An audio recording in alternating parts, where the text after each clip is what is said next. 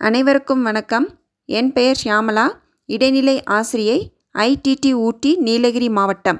இன்று ஐந்தாம் வகுப்பு சமூக அறிவியல் பாடத்தில் நமது பூமி என்ற பாடத்தலைப்பை பார்க்கலாம். ஹாய் குட்டீஸ். எல்லாரும் எப்படி இருக்கீங்க? நல்லா இருக்கீங்களா? ஓகே குட்டீஸ். இன்றைக்கி நம்ம சமூக அறிவியல் பாடத்தில் நம்ம பூமியை பற்றி தான் படிக்க போகிறோம் பூமி சூரியன் பேரண்டம் சூரிய குடும்பம் இது எல்லாத்தையும் பற்றி நம்ம தெரிஞ்சுக்கலாம். நமது பூமி அப்படிங்கிற பாடத்தில் இமயனும் இமயனுடைய தந்தையும் பேசிக்கிறாங்க. இமயன் தன் தந்தைக்கிட்ட பூமி எப்படி உருவானது? பேரண்டம்னா என்ன? சூரிய குடும்பம்னா என்னன்னு பல கேள்விகளை கேட்குறாரு அதற்கு அவருடைய தந்தை சரியான விளக்கங்களை கொடுத்து புரிய வைக்கிறாரு. அவர் என்ன கொடு விளக்கங்கள் கொடுத்து புரிய வைக்கிறாருன்னு நம்மளும் போய் பார்க்கலாமா? வாங்க. ஏறத்தாழ நாலு புள்ளி ஐந்து பில்லியன் ஆண்டுகளுக்கு முன்பே நம்மளுடைய சூரிய குடும்பம் தோன்றிருச்சு. அந்த சூரிய குடும்பமானது வாயுக்கள் மற்றும் தூசுக்களால் உருவானது. இதையே நாம் சூரிய நெபுலா என்று அழைக்கிறோம். அப்புறம் ஈர்ப்பு விசை மற்றும் சிதைவின் காரணமாக தான் இந்த நெபுலாவில் இருக்கிற இந்த துகள்கள் சூரியனை மையமாக கொண்டு சுற்ற ஆரம்பித்தன. அந்த துகள்களை தான் பின்னாளில் நம்ம கோள்கள் என்று அழைக்கிறோம். இவ்வாறு நம்ம புவிக்கோள் தோன்றியது. புரிஞ்சதா குட்டீஸ்? அடுத்தது பேரண்டம். பேரண்டம் அப்படின்னா கோடிக்கணக்கான விண்மில் திரள் மண்டலங்கள் விண்மீன்கள் கோள்கள் குறுங்கோள்கள் வால் நட்சத்திரங்கள் விண்கற்கள் எரிகற்கள் மற்றும் துணைக்கோள்கள் ஆகியவற்றை உள்ளடக்கியதாக இருக்கும். நம்ம ஏற்கனவே படிச்சிருக்கோம். விண்மீன்னா நமக்கு தெரியும். நிறைய விண்மீன்கள் சேர்ந்தது தான் விண்மீன் திரள் மண்டலம்னு சொல்கிறோம் அடுத்தது கோள்கள். நிறைய கோள்கள் இருக்குது நிறையனா எத்தனை கோள்கள் நம்ம படிச்சிருக்கோம்? போன வகுப்புலையே படிச்சிருக்கிறோம் இல்லையா? எட்டு கோள்கள். அந்த கோள்கள் அது மட்டும் இல்லாமல் குறுங்கோள்கள் சின்ன சின்ன கோள்கள் இருக்குது வால் நட்சத்திரங்கள் விண்கற்கள் எரிக்கற்கள் துணைக்கோள்கள் இது எல்லாத்தையும் சேர்ந்தது தான் நம்ம பேரண்டம் அப்படின்னு சொல்கிறோம் பேரண்டத்தின் துல்லியமான அளவு இன்னும் முழுமையாக அறியப்படவில்லை. இப்போ நம்ம சொல்கிறோம் இப்போ ஒரு பால்னால் இந்த சைஸில் இருக்குதுன்னு நம்ம சொல்கிறோம் ஆனால் நம்ம பேரண்டமானது இந்த விண்மீன்கள் விண்கற்கள் குறுங்கோள்கள் எல்லாம் இருக்கிற இந்த பேரண்டம் இவ்வளோ அளவில் தான் இருக்குதுன்னு இன்னும் யாராலையுமே கண்டுபிடிச்சு சொல்ல முடியலை. பேரண்டம் இன்னும் வெளிப்புறமாக விரிவடைந்து கொண்டே தான் இருக்கிறது என்று விஞ்ஞானிகள் நம்புகின்றனர். சரியா? இங்கேருந்து பார்க்கும்போது வானத்துக்கு ஒரு எல்லை இருக்குன்னு நம்மளால் கணிக்க முடியுமா? முடியாது. சரியா? ஏன்னா அது எவ்வளோ பறந்துருக்குன்னு இன்னும் நம்மளால் பார்க்க முடியல. அடுத்தது விண்மீன் திரள் மண்டலம். விண்மீன் திரள் மண்டலம் என்பது நட்சத்திரங்களின் தொகுப்பு ஆகும். எண்ணிலடங்கா விண்மீன் மண்டலங்களில் நம்மளுடைய விண்மீன் மண்டலமும் ஒன்றாகும். இதை தான் நம்ம பால் வழி மண்டலம் என்று சொ சொல்லுகிறோம். ஓகே குட்டீஸ். அடுத்தது நம்ம சூரிய குடும்பம். சூரிய குடும்பம் என்றால் என்ன? சூரியன் உட்பட எட்டு கோள்கள் மற்றும் அதன் துணைக்கோள்கள் குறுங்கோள்கள் எரிகற்கள் வால் நட்சத்திரங்கள் தூசு ஆகியவை உள்ளன இந்த சூரிய குடும்பத்தில். இவை அனைத்தும் அதன் வலுவான ஈர்ப்பு விசையினால் பிணைக்கப்பட்டுள்ளன.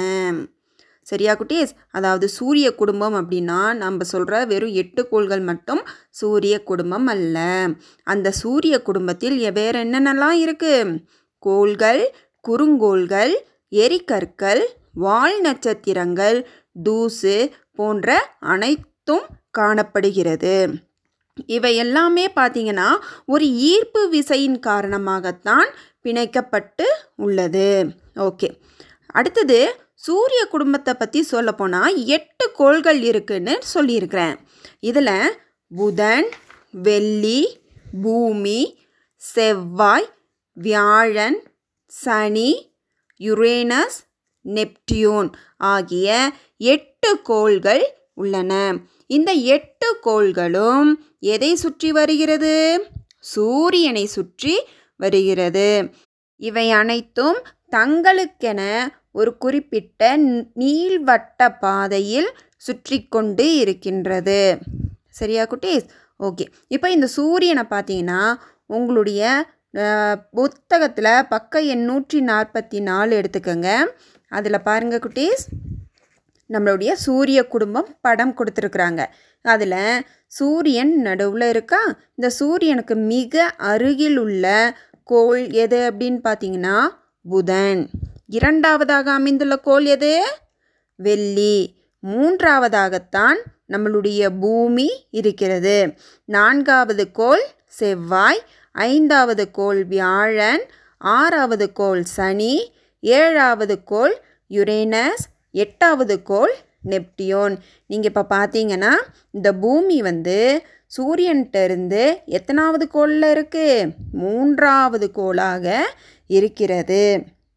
அது மட்டும் இல்லாமல் இருக்கிற இந்த எட்டு கோள்கள்லையும் ஐந்தாவது பெரிய கோள் நம்மளுடைய பூமி தான் புரியுதா குட்டீஸ்? ஓகே. இந்த பூமிக்கு இரண்டு இயக்கங்கள் உண்டு. இரண்டு இயக்கங்கள் உண்டு. ஒன்று வந்து தன் சுழற்சி. தன் சுழற்சி அப்படின்னா தன்னைத்தானே சுற்றி கொள்வது தான் தன் சுழற்சி. இரண்டாவது சூரியனை சுற்றி வலம் வருதல். இப்போ பூமி தன்னைத்தானே சுற்றி கொண்டு சூரியனையும் சுற்றி வளம் வருகிறது. இதை தான் சூரியனை சுற்றி வளம் வருதல் என்று கூறுகிறோம். ஓகே குட்டீஸ் இப்போ இந்த பூமி தன்னைத்தானே சுற்றி கொள்வதால் தான் நமக்கு இரவும் பகலும் ஏற்படுகின்றன. ஓகே குட்டீஸ் எதனால் இப்போ இரவு பகல் ஏற்படுதுன்னு தெரியுதா? பூமி தன்னைத்தானே சுற்றி கொள்வதால் தான் இரவும் பகலும் ஏற்படுகின்றன. ஓகே குட்டீஸ் அடுத்தது நம்ம பூமி சூரியனையும் சுற்றி வருகிறது அப்படின்னு சொன்னேன் இல்லையா? நம்ம பூமி தனது அச்சில் அந்த நீள்வட்ட பாதை சொன்னோம் இல்லையா? அந்த நீள்வட்ட பாதையில் தனது அச்சில் அதுதான் அதனுடைய அச்சு. அச்சில் இருபத்தி மூன்று அரை டிகிரி சாய்வாக அமைந்து தன்னைத்தானே சுழன்று கொண்டு இருபத்தி மூணரை டிகிரி பூமி சாய்ந்து தான் இருக்கும். அந்த சாய்வான அச்சில் பூமி தன்னைத்தானே சுற்றி கொண்டு அதே வேளையில் சூரியனையும் சுற்றி வலம் வருகிறது. இந்த நிகழ்வு ஏற்படுறதுனால தான் நமக்கு பருவகாலங்கள் ஏற்படுகின்றன. பருவகாலங்கள்.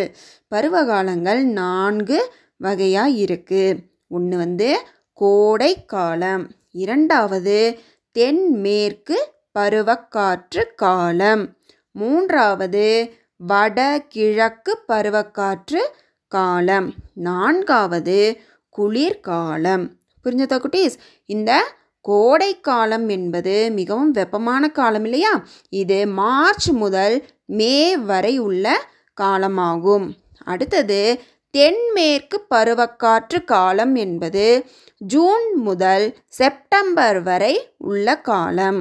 அடுத்தது வடகிழக்கு பருவக்காற்று காலம் என்பது அக்டோபர் மற்றும் நவம்பர் மாதத்தில் நிலவக்கூடிய காலம்.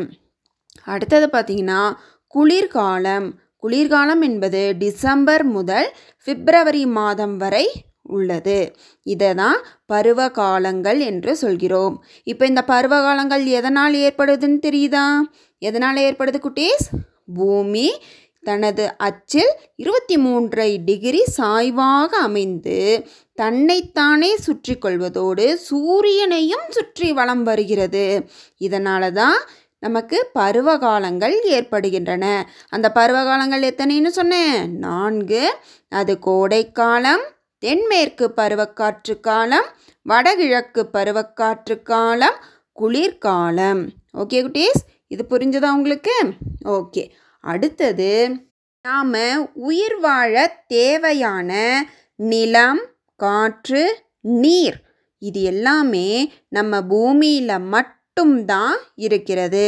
அதனால தான் உயிரினங்கள் எல்லாமே பூமியில் மட்டும் காணப்படுகிறது. வேற எந்த கோள்கள்லையாவது உயிரினங்கள் இருக்குன்னு யாராவது சொல்லி கேள்விப்பட்டிருக்கோமா?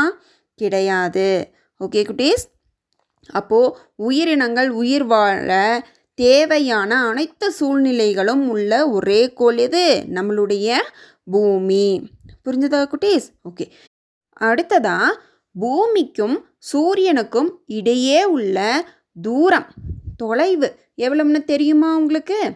அதாவது நூ ஏறத்தாழ நூற்றி ஐம்பது மில்லியன் கிலோமீட்டர் தூரம் உள்ளது. இங்கேருந்து நம்ம பக்கத்து ஊருக்கு போகிற கிலோமீட்டர்லாம் இல்லை. அதை விட பன்மடங்கு பல மடங்கு தொலைவில் தான் சூரியன் இருக்கிறது. ஓகே குட்டீஸ் மேலும் இந்த கோள்களை பற்றி இன்னும் கொஞ்சம் தெரிஞ்சுக்கலாமா நம்ம? வாங்க. உங்கள் புத்தகத்தில் இருக்கிற அந்த சூரிய குடும்பம் படத்தை பாருங்கள் இந்த சூரியனுக்கு மிக அருகில் இருக்கிற கோள்கள் புதன் மற்றும் வெள்ளி. இந்த இரு கோள்களும் மிகவும் வெப்பமானவையாக இருக்கிறது. ஓகேவா குட்டீஸ்? அதே போல் யுரேனஸ் நெப்டியூன் கோள்களை பாருங்க. இந்த சூரியனிடமிருந்து மிகவும் தொலைவில் இருக்கிறது. அதனால தான் இந்த இரண்டு கோள்களும் மிகவும் குளிர்ச்சியாக உள்ளன. புதன் கோள் மற்ற கோள்களை விட ரொம்ப ரொம்ப ரொம்ப சிறிய கோளாக இருக்கிறது. இருக்கிற கோள்லையே வியாழன் கோள் தான் மிகவும் பெரிய கோள். ஓகே குட்டிஸ் புரிஞ்சதா? அப்போது மிகவும் பெரிய கோள் எது? வியாழன். சூரியனுக்கு மிக அருகில் உள்ள கோள் எது? புதன். சூரியனுக்கு மிக தொலைவில் உள்ள கோள் எது? நெப்டியூன். இந்த யுரேனஸ் நெப்டியூன் கோள் எவ்வாறு இருக்கிறது? மிகவும் குளிர்ச்சியாக இருக்கிறது. வெள்ளி மற்றும் புதன் ஆகிய இரு கோள்கள் சூரியனுக்கு அருகில் இருப்பதால் அது எவ்வாறு இருக்கிறது? மிகவும் வெப்பமானதாக இருக்கிறது. ஓகே குட்டீஸ். இப்போது இந்த வெள்ளியையும் பூமியையும் இரட்டை கோள்கள் என்று அழைக்கப்படுகின்றன. சரியா? அடுத்தது பார்த்தீங்கன்னா செவ்வாய். செவ்வாய் என்ற கோளை செந்நிற கோள் என்று அழைக்கப்படுகிறது. மேலும் பூமி நீர்க்கோளம் என அழைக்கப்படுகிறது. நம்ம பூமிக்கு இருக்கிற இன்னொரு பேர் என்ன? நீர்க்கோளம். அடுத்தது வளையங்களை கொண்ட கோள் சனி ஆகும். புரிஞ்சதா குட்டீஸ்? இப்போ நம்ம கோள்களை பற்றி தெளிவாக நம்ம தெரிஞ்சுக்கிட்டோம். அப்போது ரெட்டை கோள்கள் என்று அழைக்கப்படும் கோள்கள் எவை எவை? வெள்ளியும் பூமியும். செந்நிற கோள் எது? செவ்வாய். இருக்கிறதுலே மிகப்பெரிய கோள் எது? வியாழன். மிகவும் சிறிய கோள் புதன். அடுத்தது நம்ம பூமிக்கு இருக்கிற இன்னொரு பேர் என்ன? நீர்க்கோளம். இருக்கிற கோளில் உயிரினங்கள் வாழ ஏற்ற சூழ்நிலை உள்ள கோள் எது? வெரி குட் நம்மளுடைய பூமி. புரிஞ்சதா குட்டீஸ்? அப்போது இன்றைய பாடத்தில் நம்ம சூரிய நெபுலா அப்படின்னா என்னன்னு பார்த்தோம். அடுத்தது பேரண்டம் விண்மீன் திரள் மண்டலம் சூரிய குடும்பம். அதில் இருக்கிற கோள்களை பற்றி படித்தோம் அடுத்தது பூமியினுடைய இரண்டு இயக்கங்களை பற்றி படித்தோம். சரி குட்டீஸ் மீண்டும் அடுத்த வகுப்புகளை இந்த பாடத்தினுடைய தொடர்ச்சியை பார்க்கலாம். நன்றி வணக்கம்.